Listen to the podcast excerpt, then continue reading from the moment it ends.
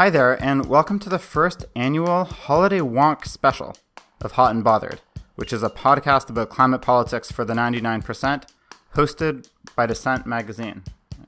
I'm Daniel Aldana Cohen. I'm an assistant professor of sociology at the University of Pennsylvania, and I'm wearing a truly classic ugly holiday sweater and sipping vegan eggnog right now. Mmm, and I hope you are too. So my co-host Kate Aronoff hates vegan eggnog, uh, so we've given her the week off, but you can still find her online covering the unfolding Trump apocalypse at In These Times, at The Guardian, and elsewhere. Now, because this show is a holiday wonk special, it's about data and what smart data analysis can tell us about carbon consumption and the politics of climate change. So we'll be talking at length with Kevin Ummel. He is a brilliant environmental economist based in Colorado and a data scientist. He was formerly a research scholar at the International Institute for Applied Systems Analysis in Vienna, Austria, and he's currently consulting for organizations like the Citizens Climate Lobby and the World Resources Institute. Now, Kevin has produced an incredible database of per capita carbon footprints by zip code in the United States. Uh, so we're going to talk a little bit about that later, and we're going to get pretty pretty deep into some pretty central questions. How do you actually figure out who is responsible for how many emissions, for which emissions? You know, what are the things that we do that cause emissions? What does what does our understanding of this this way that carbon moves through the economy, what does this understanding mean for doing climate politics in a way that also reduces inequalities? So more on that to come. First, I uh, want to just do a quick update on a kind of another area of data and climate change, very timely with the new uh, president-elect, one Donald J. Trump, so, one of the scary toxic smoke tendrils from this five alarm dumpster fire situation is the looming war on climate science. Now, we know from all kinds of precedents, like Stephen Harper's War on Environmental Science in Canada, that this new administration could be really bad news for climate data. This new administration could cut funding for the gathering of new data, which seems at this point quite likely. It could also erase or even just conceal or block access to data that already exists. Now, given how important continuous time series data on the Earth system is to understanding the greatest threat that humanity has ever faced, uh, screwing with this research is a little bit like burning off your toupee to spite your own scalp, um, or something like that. Uh, I have to admit that normally Kate writes the jokes, so I'm kind of flying solo here uh, on that front. Um, in any case, what the precautionary principle tells us is you don't wait until after the disaster to start preparing for it. So I teach, uh, like I said, at the University of Pennsylvania, and I'm very proud to report that a bunch of my colleagues here in the Penn Program on Environmental Humanities, uh, these colleagues are organizing to defend climate data. They're working with a wide range of other groups, uh, you know, elsewhere, including other universities, groups like the Environmental Data and Governance Initiative, Climate Mirror, the End of Term Harvest, and there is just a whole bunch of events linked to this happening in more and more cities. Um, it's a bit hard to keep up to date with this really fast moving and exciting effort. The best way to kind of keep track of this is by looking up the hashtag data refuge. So hashtag data refuge. And we'll have links to a bunch of these initiatives up at the Dissent website on the Hot and Bothered page. Now, the data story, again, is not just about climate science. Uh, it's also about the social science of the things that people do which cause greenhouse gas emissions. And indeed, compared to how much we know about how the Earth's climate uh, changes, what causes it to change, we actually know shockingly little about the social drivers of this in a kind of nuanced way. How is it that everyday life, that social class, that race, that various aspects of cities and suburbs, their built environments, how does all this shape the greenhouse gas emissions, which then cause climate change? Now, this is again something we don't know much about, but this is really the area where Kevin Ummel uh, the data scientist and environmental economist that I'll be talking to is really working very hard to shed some really badly needed light. Now, I discovered Kevin's work through my own research on cities and carbon and social class and housing, and the two of us actually ended up collaborating. He provided me and a couple of cartographers with some customized carbon footprint data for every zip code of New York City. Now, the resulting map that illustrates this data is published alongside an essay that I wrote in Nonstop Metropolis, a New York City atlas, and this atlas just came out this fall. And in fact, if you're in New York, you've probably seen ads for it on the subway, which is kind of amazing. Now, wherever you are, you can see a copy of the map online. You can go to dissentmagazine.org at the Hot and Bothered page, And if you'd like to read some of the essay that I wrote alongside with the map, the essay called Petrogotham People's Gotham, you can go to theleapblog.org. That's the blog of The Leap, and it is an online publication about climate justice that is a friend of this podcast. So, uh, you know, moving on, uh, although Kevin and I don't talk about Trump directly, I know that you'll be eager to connect the dots as you listen. Um, you know, going into it, I think the bad news is that obviously we're not going to be able to apply the insights from Kevin's work around equity and carbon pricing uh, in a national legal framework while Trump is in power.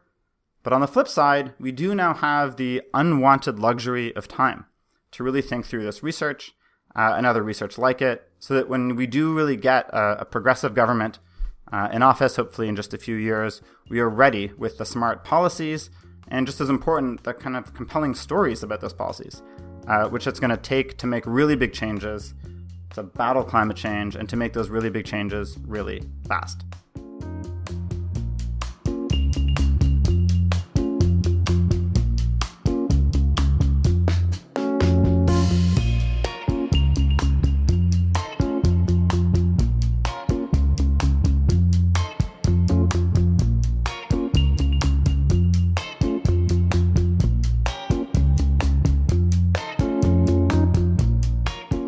Kevin, it's great to have you on. How did you get started doing uh, this research connecting consumption to greenhouse gas emissions? I, I came at it a bit obliquely.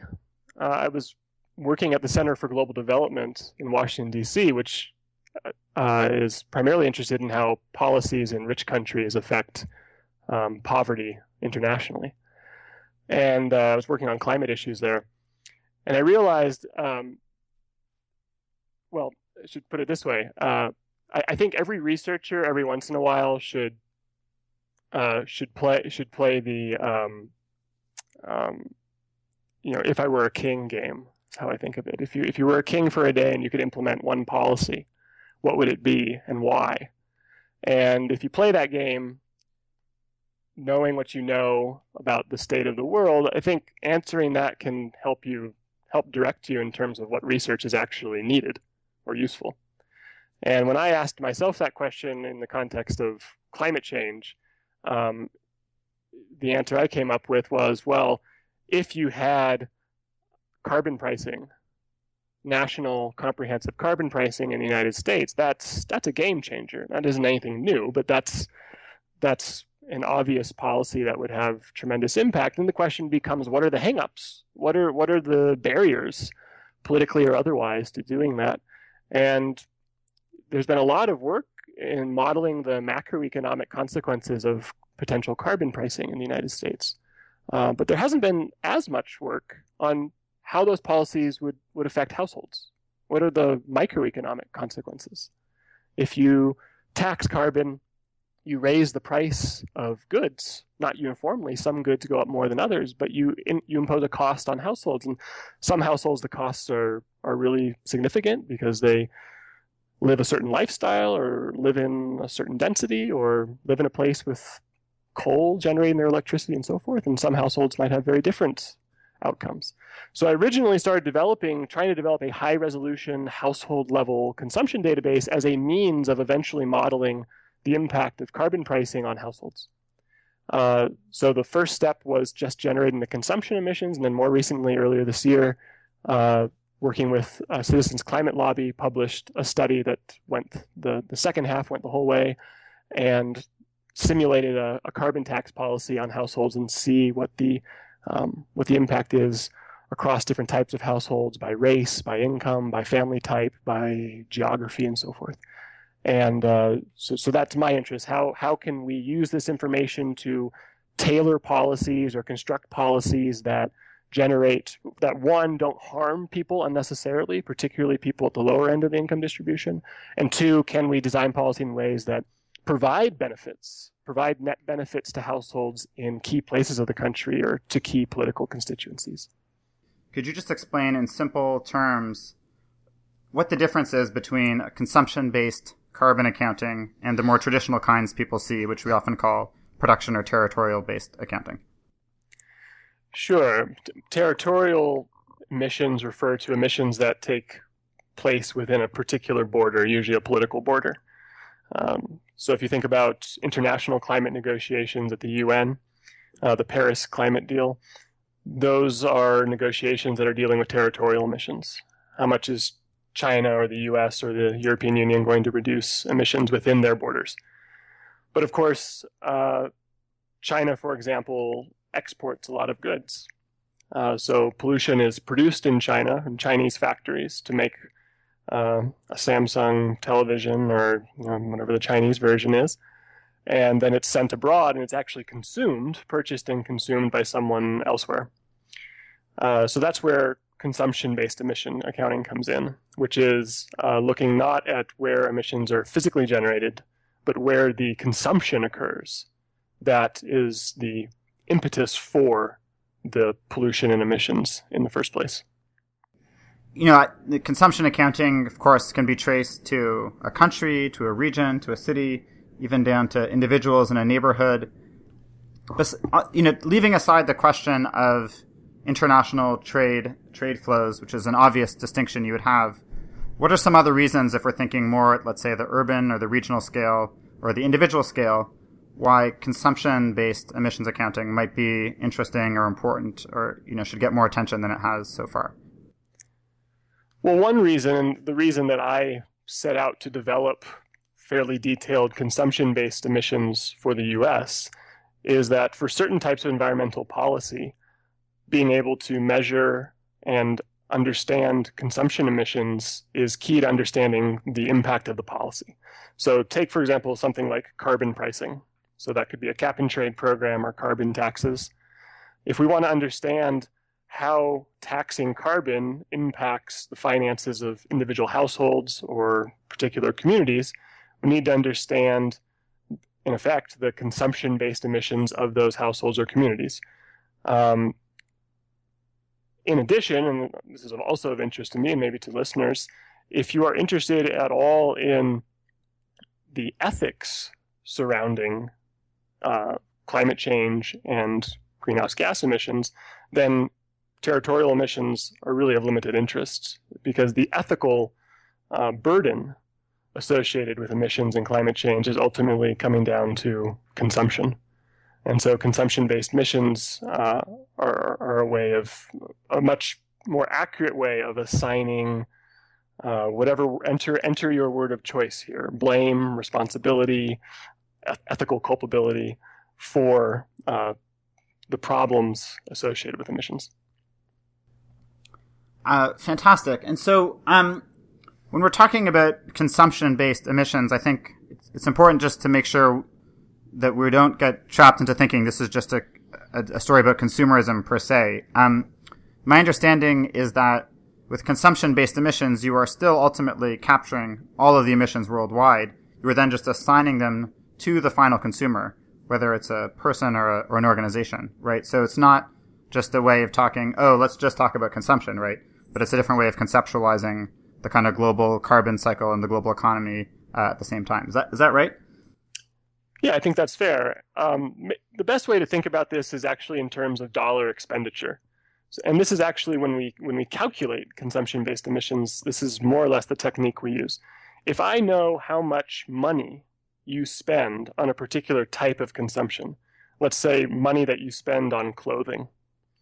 Uh, there are techniques and data that we can use to estimate the carbon intensity of a dollar spent on clothing.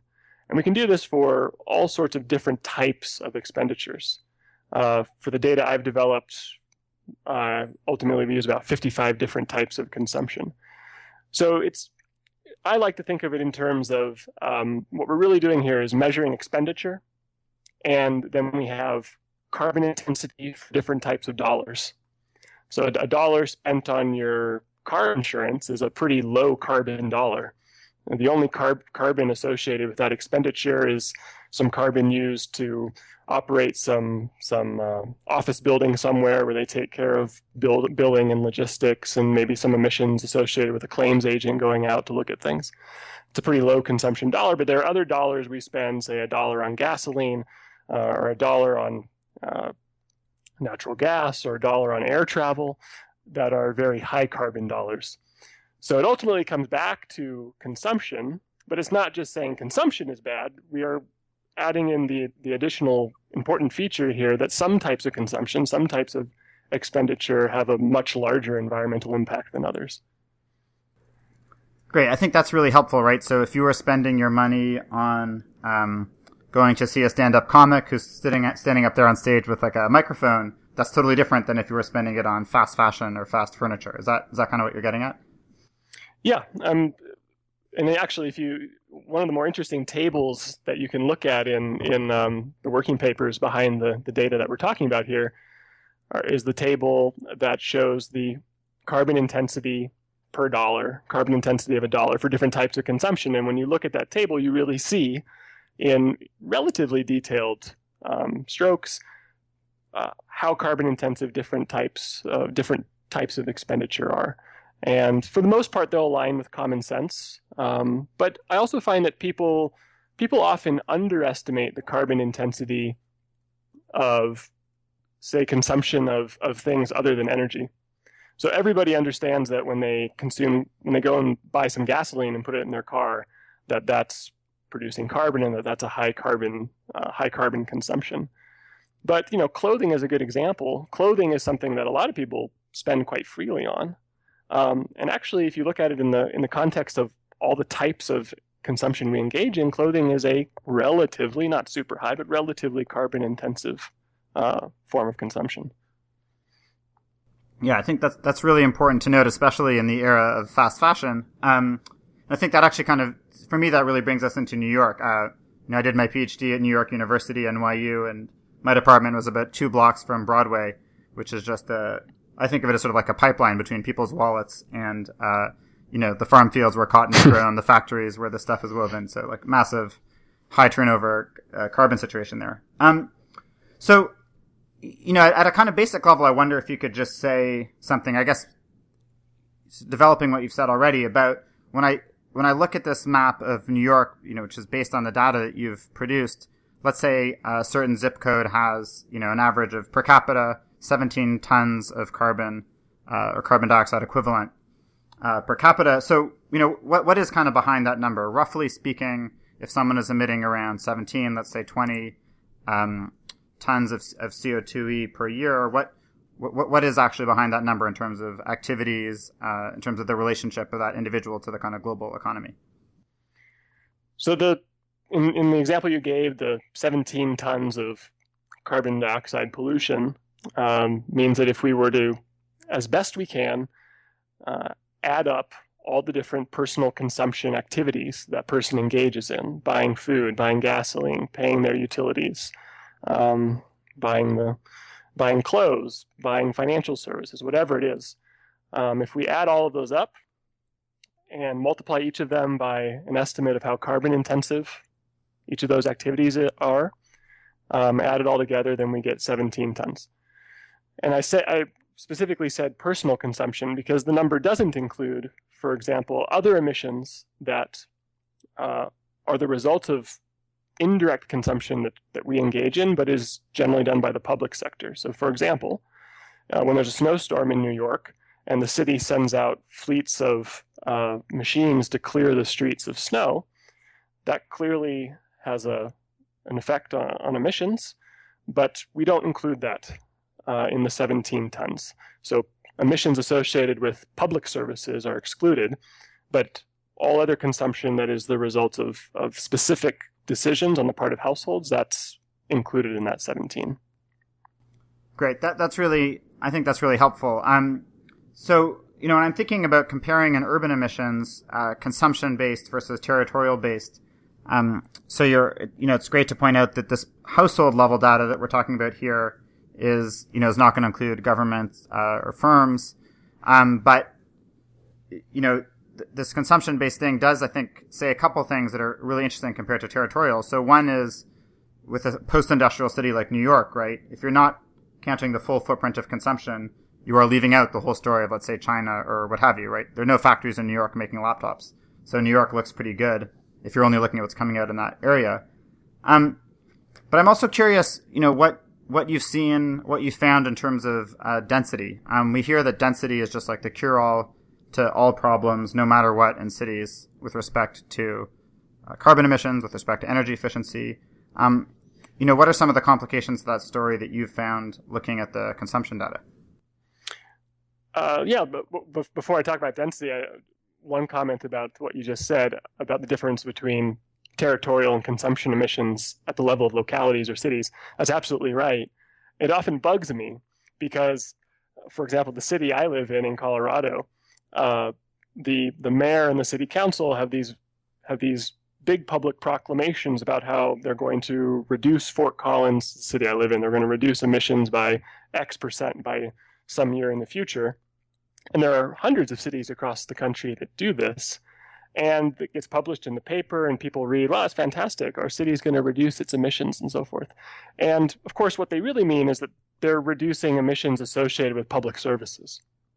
And which is in most cases going to be maybe 10, maybe 15% of the entire greenhouse gas uh, uh, emission total that we would assign to the people living in the city. So I think uh, as, uh, those are great efforts by public sectors, and they they they should be doing them. But I, I, wonder sometimes if if when people read those headlines, they are they are misled into thinking that we are in fact doing more than than we are to reduce emissions.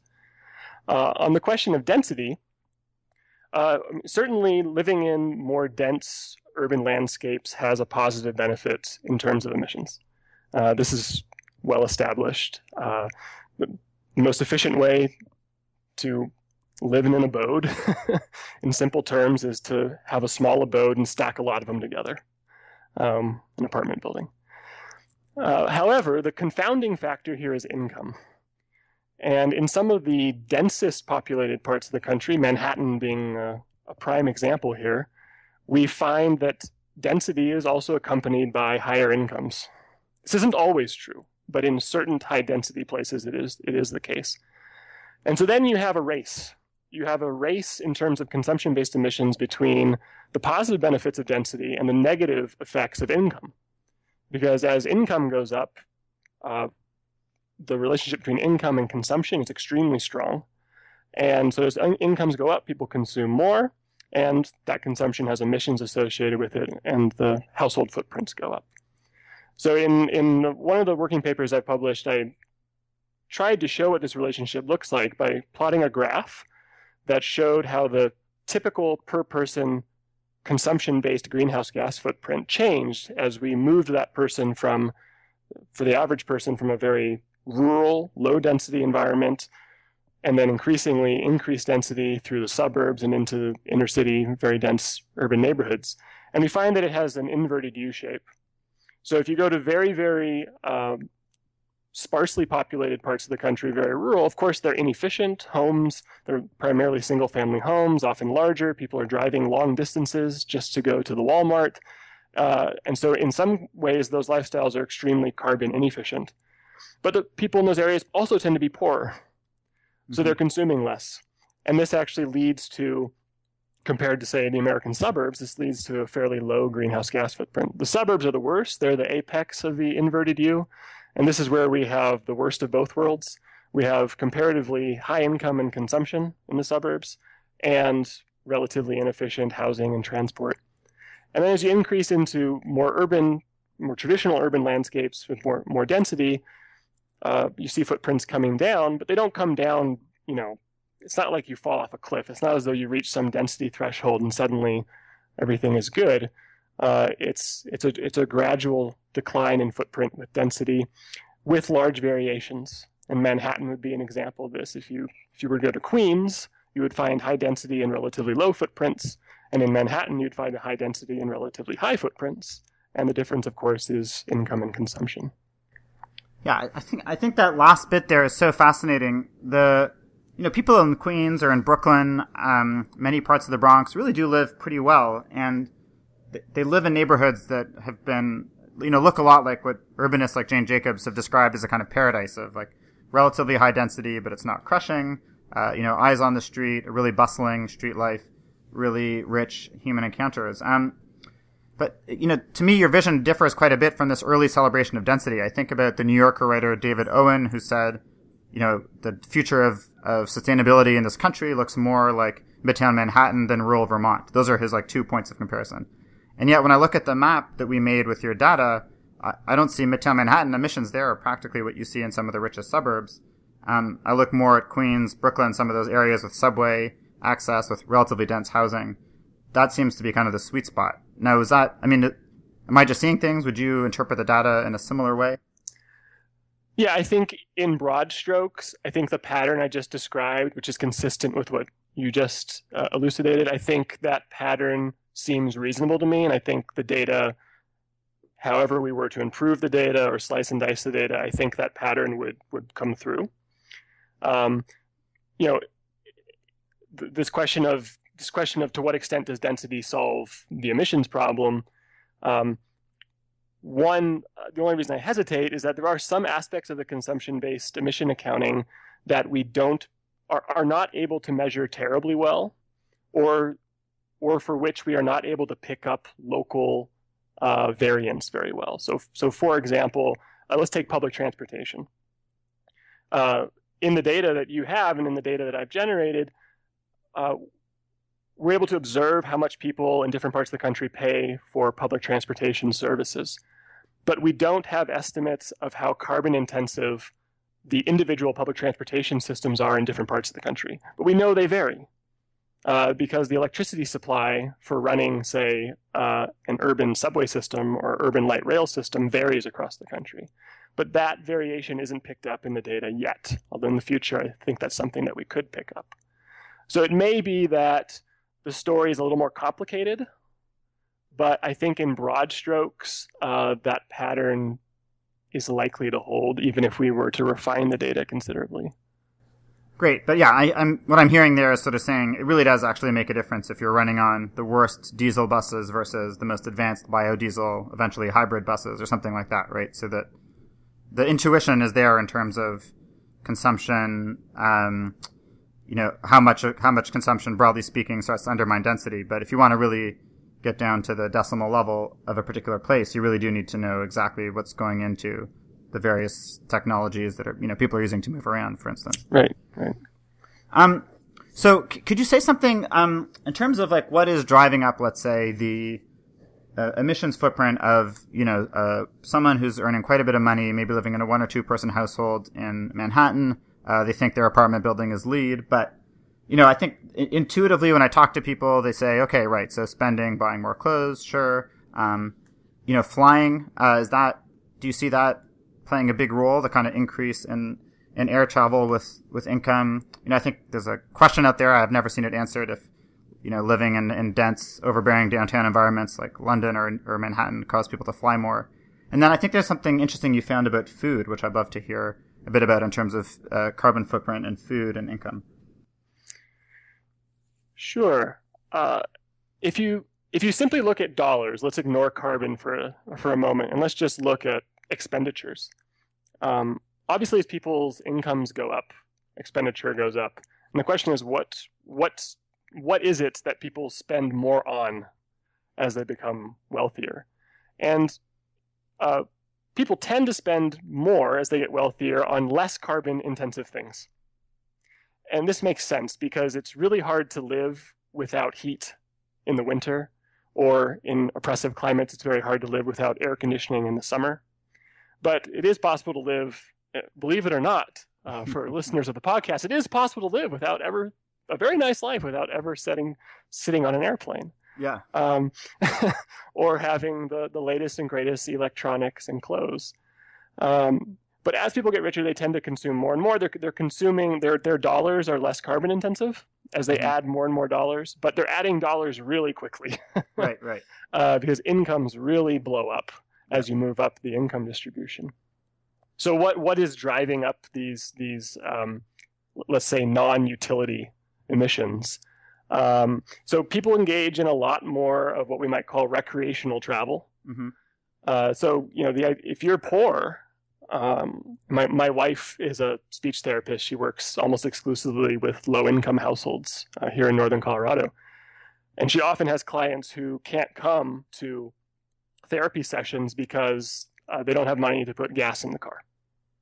Now, that's something that as you move up the income distribution, people don't think about. If I want to do something, uh, and I and it's far away, or maybe not even that far away, but I want to use my car, I just get in the car and do it.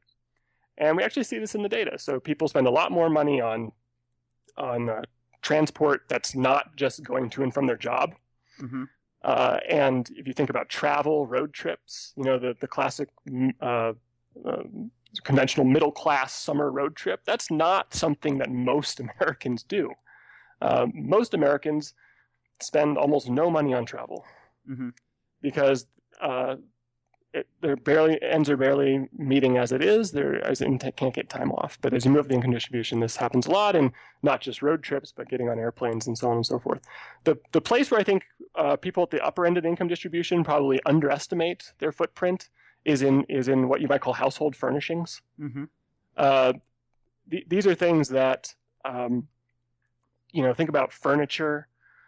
Uh, rugs, carpets, all the things that go into a home, these are actually fairly carbon intensive things. These are big manufacturers. Right. And uh, people at the upper end of the income distribution are replacing or adding to their stock of household furnishings quite frequently.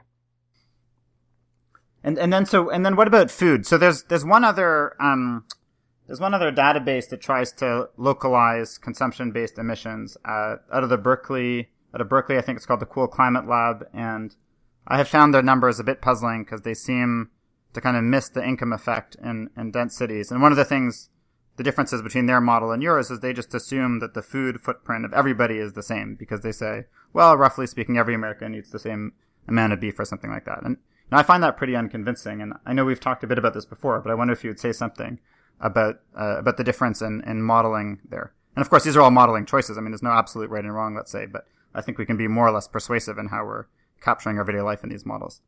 Sure, and and, and uh, the the numbers that we're talking about here and the numbers out of the Berkeley Cool Climate Labs are are broadly similar. So it's not mm-hmm. as though there's big, massive differences here. But um, yeah, on food, uh, so the the the more recent updated version of this consumption accounting that I've done uh, looks at how people actually spend their money on food, and then um, uses that to try to estimate how many calories of different types of food they're consuming and then assign carbon on that basis. And, mm-hmm. and so it does a bit more detailed. Um, so what I'm going now, what I'm going to say here is is has not been published, and so should be considered, you know, fairly anecdotal in a data sense. It's just what I've seen informally working with with uh, household survey data about actual calorie consumption. So it's a hypothesis at this point. Yes, this is a hypothesis. Although a reasoned one based on, on some yeah, research. Based based on based on based on a couple graphs I've Great. seen.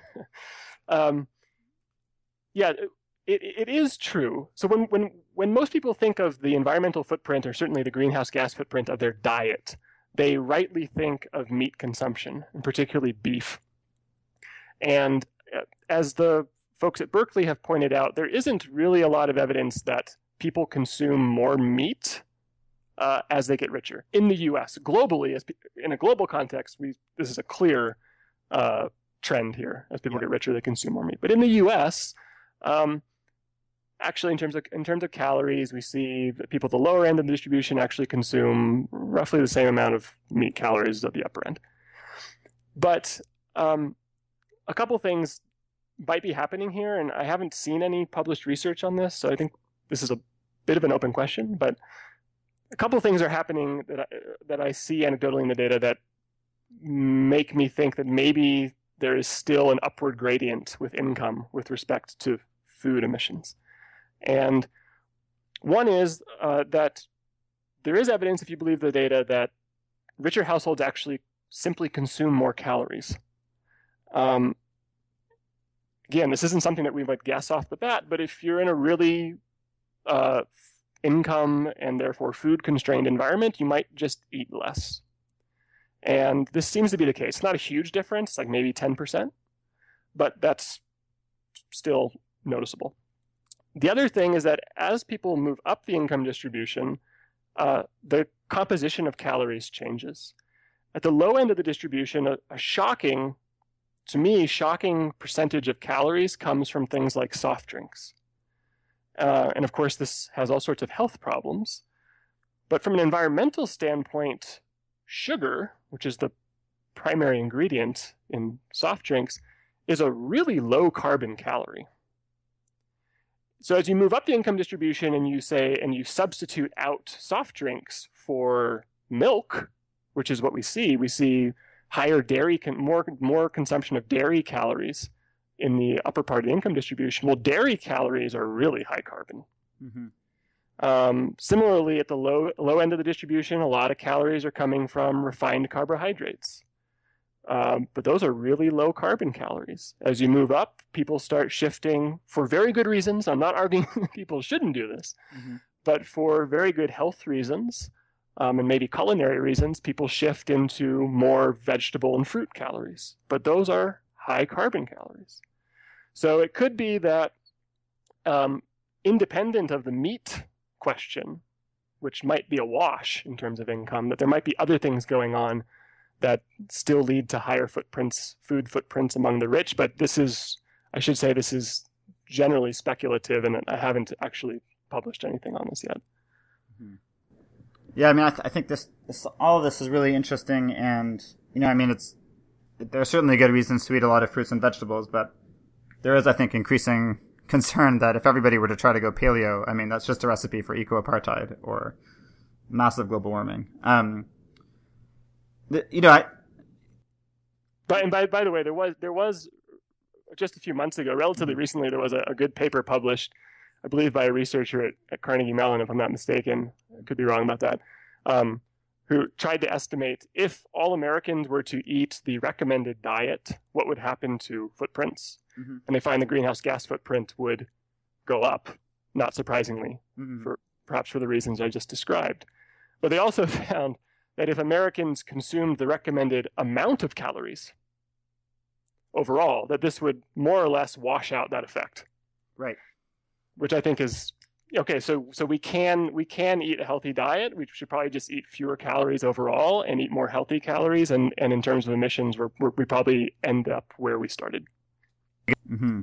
Yeah, I mean, I think the the consumption stuff I, I think is often, especially for progressives, so delicate because uh, it, it, can seem to almost justify or to sort of celebrate poverty at some in some perverse way, and um, it then becomes you know sort of like unappealing to try to lower your footprint, or it almost seems like ammunition again for a kind of eco apartheid type scenario, right, where the the better off get to maintain their consumption levels, but the the price of reduced emissions is sort of forced on everybody else. Um, so, and, and, certainly that is not um, what either of us is interested in uh, at all. But I think it's it's important to acknowledge some of the queasiness that people feel about the consumption stuff because I, worry that sometimes that gets in the way of doing any analysis uh, at all, and then we can't even, as you were saying at the opening of this discussion, you know, you really need for ethical reasons to understand how carbon is distributed through the economy, uh, and that does mean then going through the details and some and and to maintaining some kind of moral clarity about you know we're not just counting this as kind of bean counters or to try to bring people down. Um, but this is the really rigorous sort of let's say social scientific work that you have to do in order to then get at these uh, ethical debates at the level of you know how is the cost of decarbonizing how can we ultimately distribute it in the most fair way possible? I mean would you agree with that I, I guess i'm just sort of editorializing on the cuff there but um and i would say that if we think big picture what ultimately do we think is is the leverage point for this kind of analysis or, or research in this general vein? And my answer to that is um, our, the objective the objective should be for, for everyone involved to uh, enable people to lead and live high quality lives with high levels of life satisfaction. And I think that the the logical follow-on argument from very techy data type analysis like this is to ask, well, are there types of consumption that we currently regularly engage in that that we think are not central to the provisioning of of high quality um, lives, and that's that's a very old idea. There's nothing new about that, but um, perhaps having a bit more, uh, you know, a bit more rigor, uh, a bit more quantification behind it for some people uh, leads them to take it more seriously or makes the makes the kind of life choices that that they might want to make um, more obvious. Um, and I see that as that's not something that you easily do through public policy, although we can imagine public policy levers that might impact people's consumption choices. A carbon tax is an obvious one. But um, that, that bigger question, which is part ethics and part what is the good life, um, to me, that is, that is the, the ultimate question here.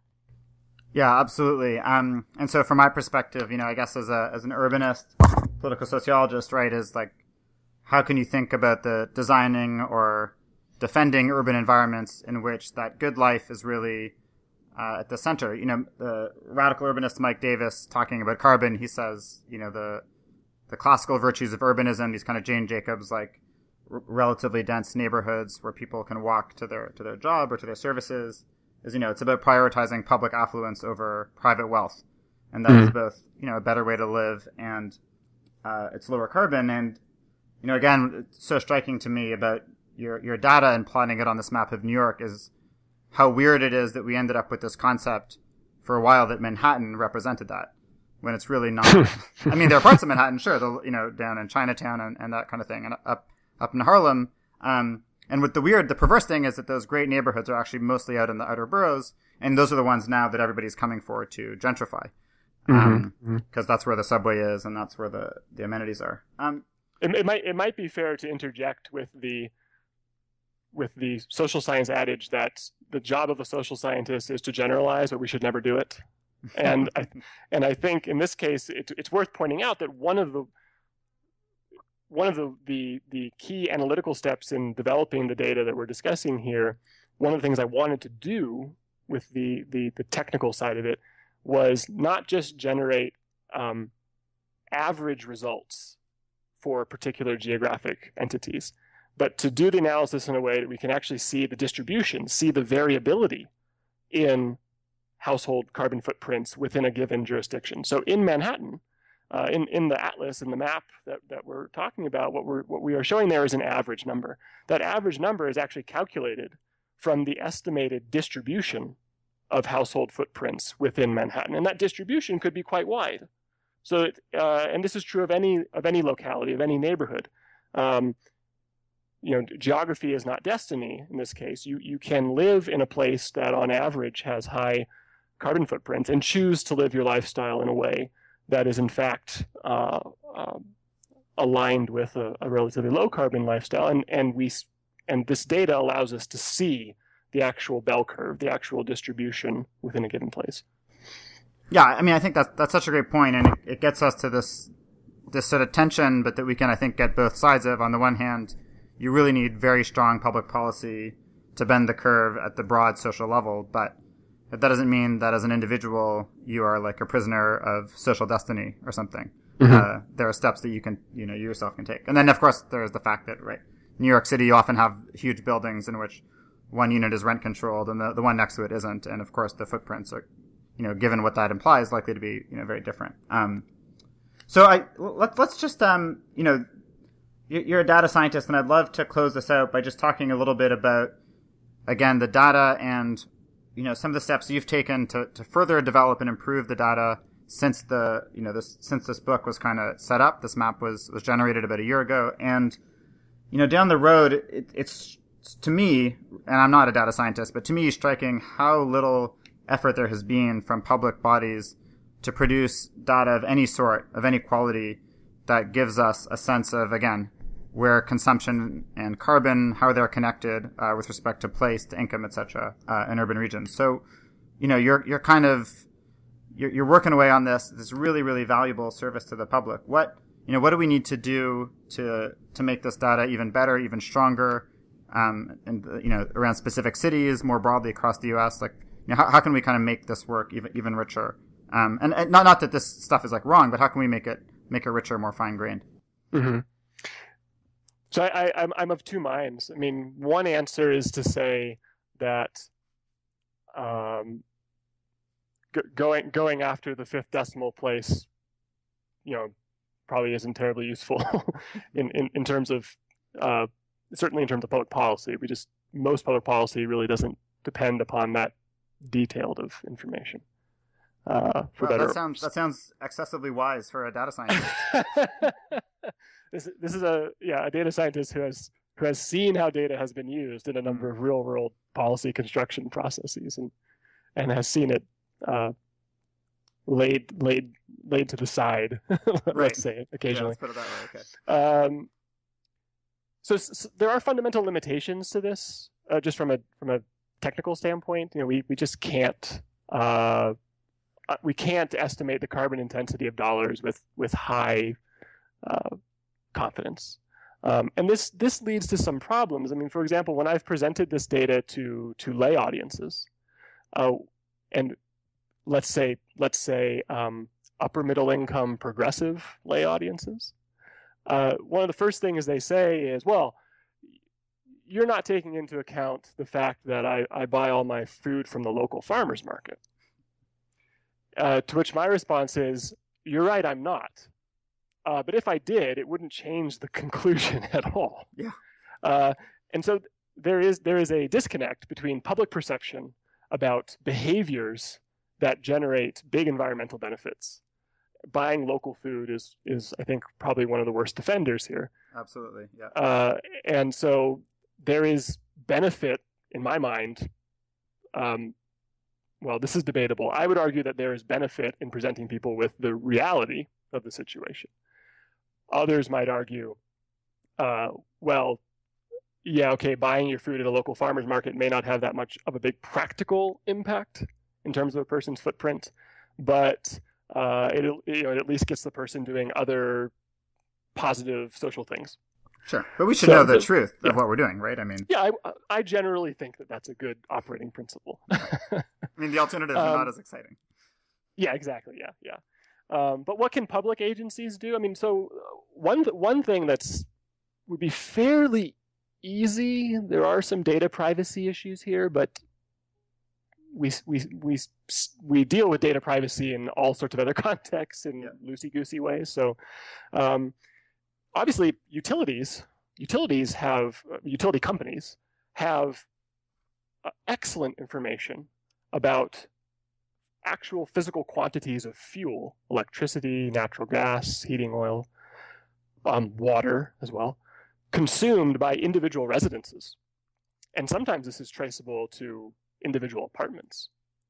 And it seems to me that it, it would be possible or should be possible for researchers to partner with either utility companies, and this has happened occasionally in, in the literature, or with public entities who oftentimes are, are have access to similar information in, in some way, um, and say, how, how can we um, anonymize data? How can we um, get access to it in a way that allows us to get more geographic detail about what individual neighborhoods are doing mm-hmm. um, without compromising privacy and so forth.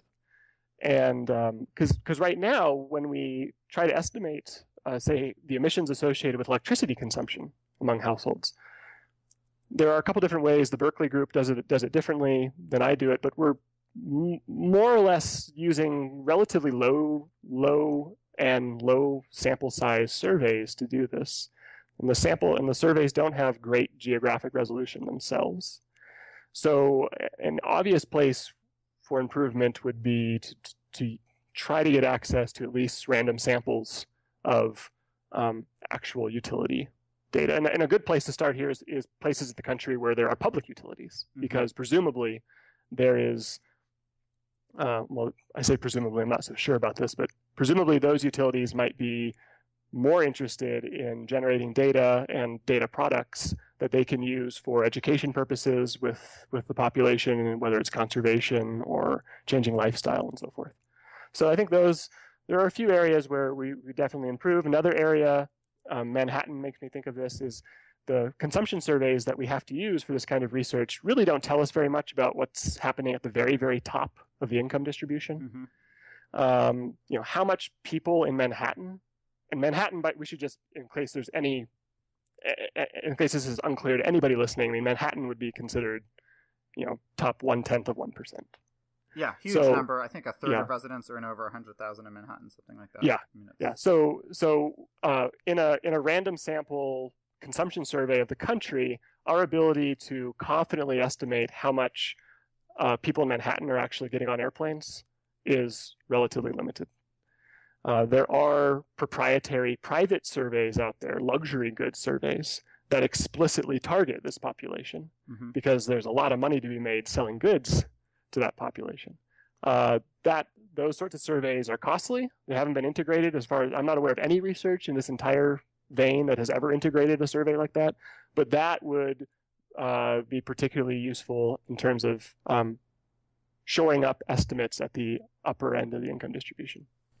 Yeah, I mean, my sense is, if anything, you know, reading up a little bit about this, uh, when you know people at the top of the income ladder are filling out consumer expenditure surveys, you know, they're leaving stuff out, uh, you know, and it's not, I think, shocking to imagine uh, why that could be, whether it's just out of uh, not getting around to it or or whatever. But um, you know, it, it it's it seems that it would be interesting to know just exactly yeah, what is the level, and then in terms of composition. And you're right, you know, th- this data exists, right? It's just that it's not it's not being and, gathered by the same people who are you know accessible to kind of public researchers or something. Yeah, and, and that uncertainty that you just mentioned, uh, you you mentioned that the audience would be pretty nerdy, so maybe I I can talk about this. If uh, if you take the primary consumption survey in the U.S., which is run by the Bureau of Labor Statistics, mm-hmm. and you simply add up all of the expenditures that those households report uh, for different types of goods. And then you compare it to what businesses are telling uh, the official statistical agencies they are selling to American consumers. There is a big difference between those two numbers. Yeah. Uh, so on average, the consumption surveys are picking up about 60% of the consumption that we know is occurring.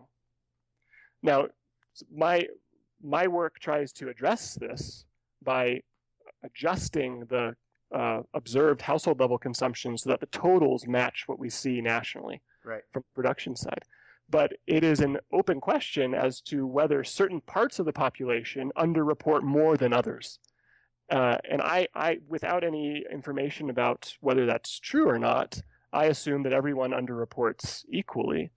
But I agree. You you suggested, and I, I you know, uh, a priori, I would tend to think that the rich probably have uh, less a less good idea where their money is going, how much they're actually spending, because it's not critical to their own financial solvency, and are more likely, when someone asks them how much are you consuming, to be reporting much much less than they are actually doing. And conversely, a, a household living below the poverty line probably has a pretty darn good idea how much they're spending every month because they need to watch every dime.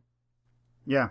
Yeah, I mean, the sociology on poverty definitely finds that. And I have actually seen a couple statistical papers uh, that are arguing that at the upper end the, of, the income, the, the reporting really does fall off, although the, the names of the author and the papers have escaped me at this exact moment. Um, yeah, I, I mean, again, it's, it's so striking. Like, if you imagine, let's say, of the hundred, if there were something like a hundred dollars spent globally as an abstraction on research and on gathering data. You know, I don't know what one ten millionth of it is being spent on figuring out how carbon emissions uh, are linked to consumption, right? And it's that's it's a bit of a weird situation in a world in which carbon and other greenhouse gases probably pose the single gravest threat to human existence. Um, the things that you're talking about to enrich the data are still relatively modest asks in the context of like global knowledge production, right?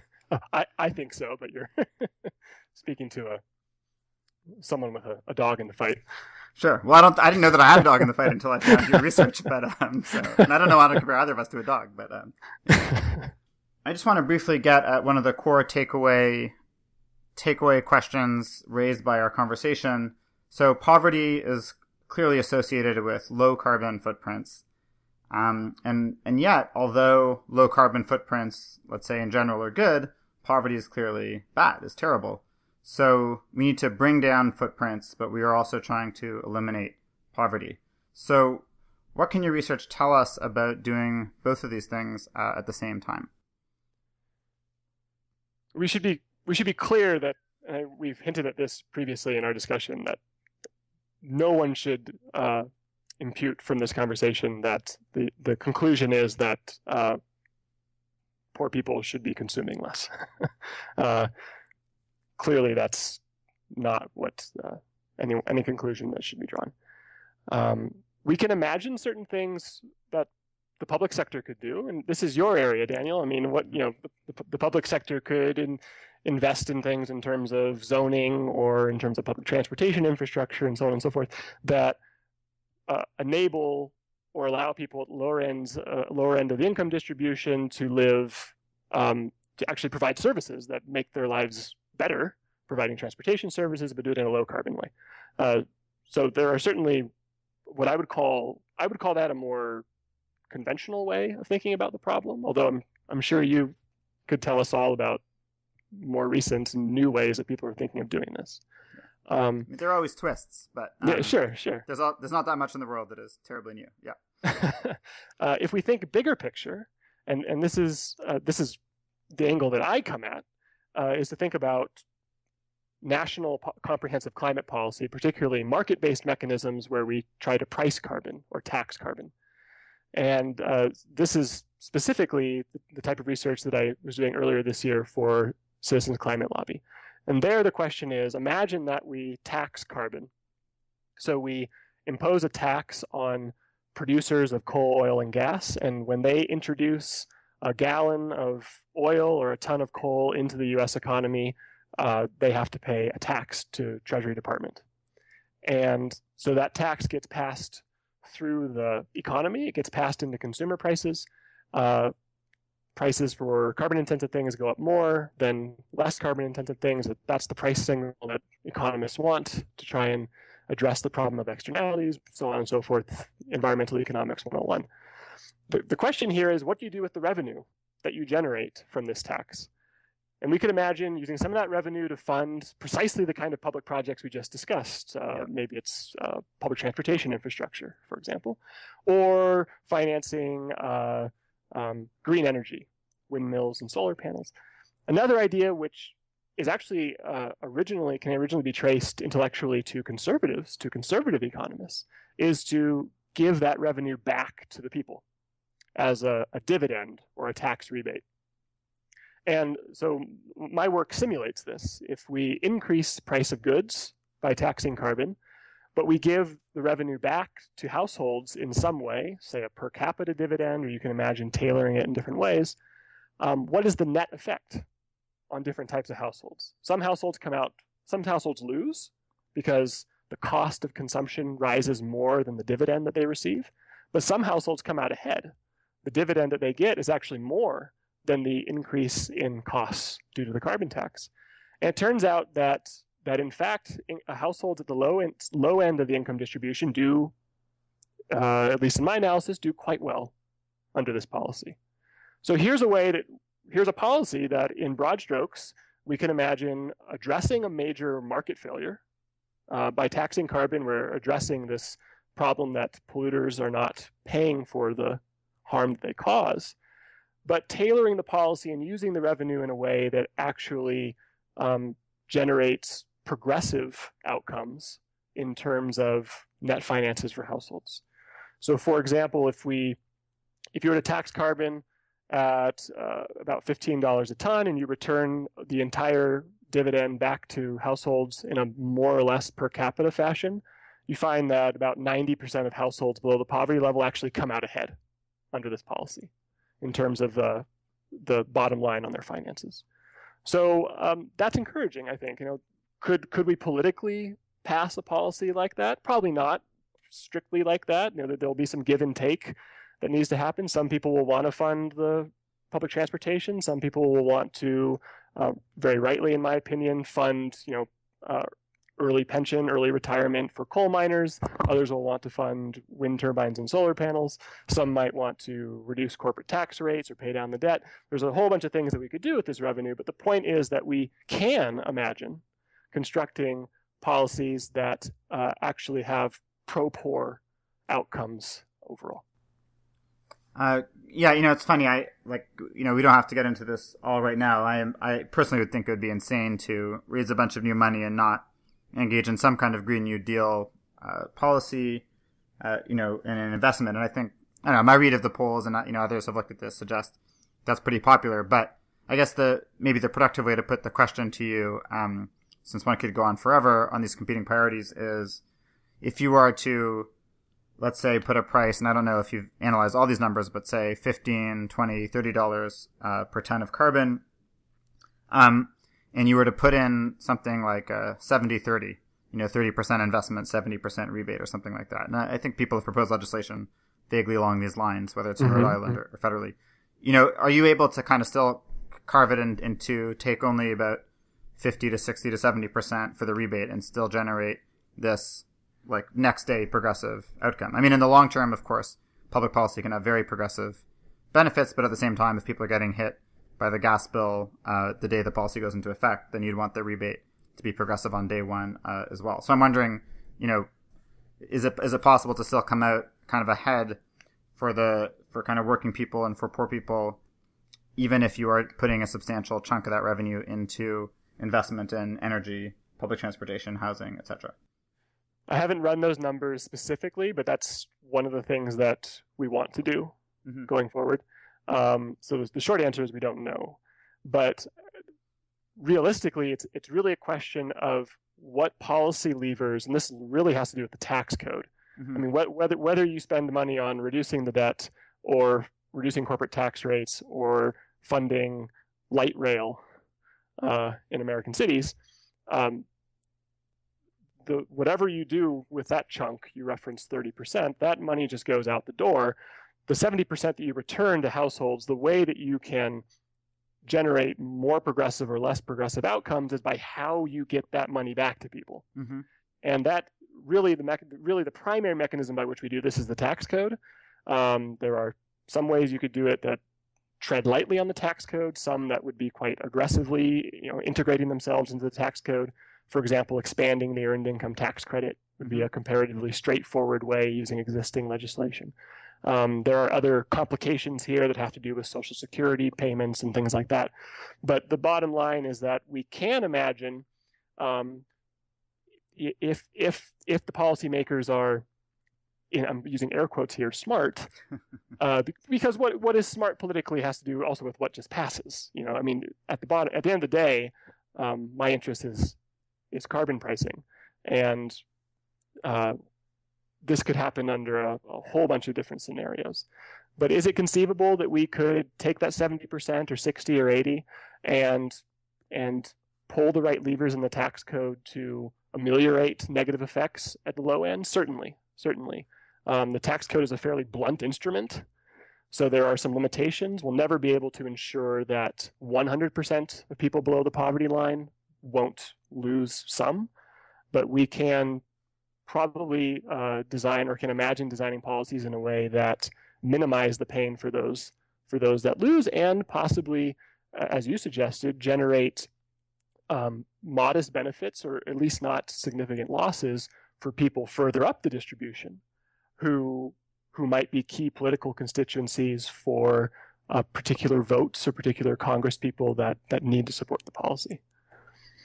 Yeah, I mean, there's just no sense trying to escape the the re, the quote unquote realism, right? That's that's all pervasive in our political system. Um, in terms of you do have to target certain constituencies. That's just how it goes. Um, and I guess just I, I think what you're saying in terms of there's no way to organize this numerically such that whatever tax lever you use, you guarantee that not a single household has a, a few bad years. Um, because they may, you know, depending on the, you know, if they're driving a long way and, and so on. But, uh, of course, I think you're also gesturing at the fact that you know at the end of the day, the the number the the analysis you're running is showing that broadly speaking, taxing carbon can be actually a win for low income households.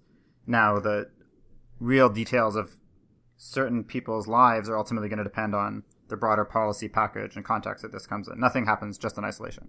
But right. insofar as you can abstract this out, it's actually kind of it's actually pretty good news for yeah it is people. it is it is possible that we don't have to have a strict trade-off between a a pro-poor progressive policy climate policy and an environmentally or economically sensible policy that you can have both. That is that is certainly the case. Um, you know one, one of the reasons we will one of the reasons we will never be able to tailor a federal policy to um, do this in, in a let's say optimal way is that the tax code is is a national tax code. It's a federal tax code, and one of the fundamental facts here is that the carbon intensity of energy systems varies across the country. So if you give a rebate back uniformly across the country, and you live in California, where you have a nice climate and relatively clean electricity, well, you're going to do a lot better than if you live in my neck of the woods, uh, where we have very dirty electricity. And there is no way for the tax code to really address those differences, geographic differences, uh, unless you open up the can of worms, which is allowing the IRS to vary the rebate based on where you live. And you, you, you could technically do that, but I think that a lot of politicians would feel that that would be opening up uh, a can of worms because everyone would be uh, lobbying that, that their particular jurisdiction should fall into the higher rebate section of the country. And that might be something that would be we might be better off avoiding entirely. Yeah. So so I guess in short it's like you can you can make major progress on climate politics and also at the same time those very same policies can do a lot of great work in terms of eliminating poverty, um, reducing poverty. Uh, but there's nothing the federal government can do to make it as good to live in Colorado as it is in California. That is something that is beyond the scope of federal government policy. You make, Certainly beyond me, the IRS. As, as a native Californian, you're making me feel bad about my decision to live in Colorado, but it's actually a really nice place. yeah, yeah, there are other, you know, there are other benefits to the landscape in Colorado. Sure. I don't know. I've only visited both a little bit. I'm from Toronto, actually, so. Uh, great. Well, this seems like a good note to, to end on. So, Kevin, thanks. Uh, thanks so much. Thank you, Daniel.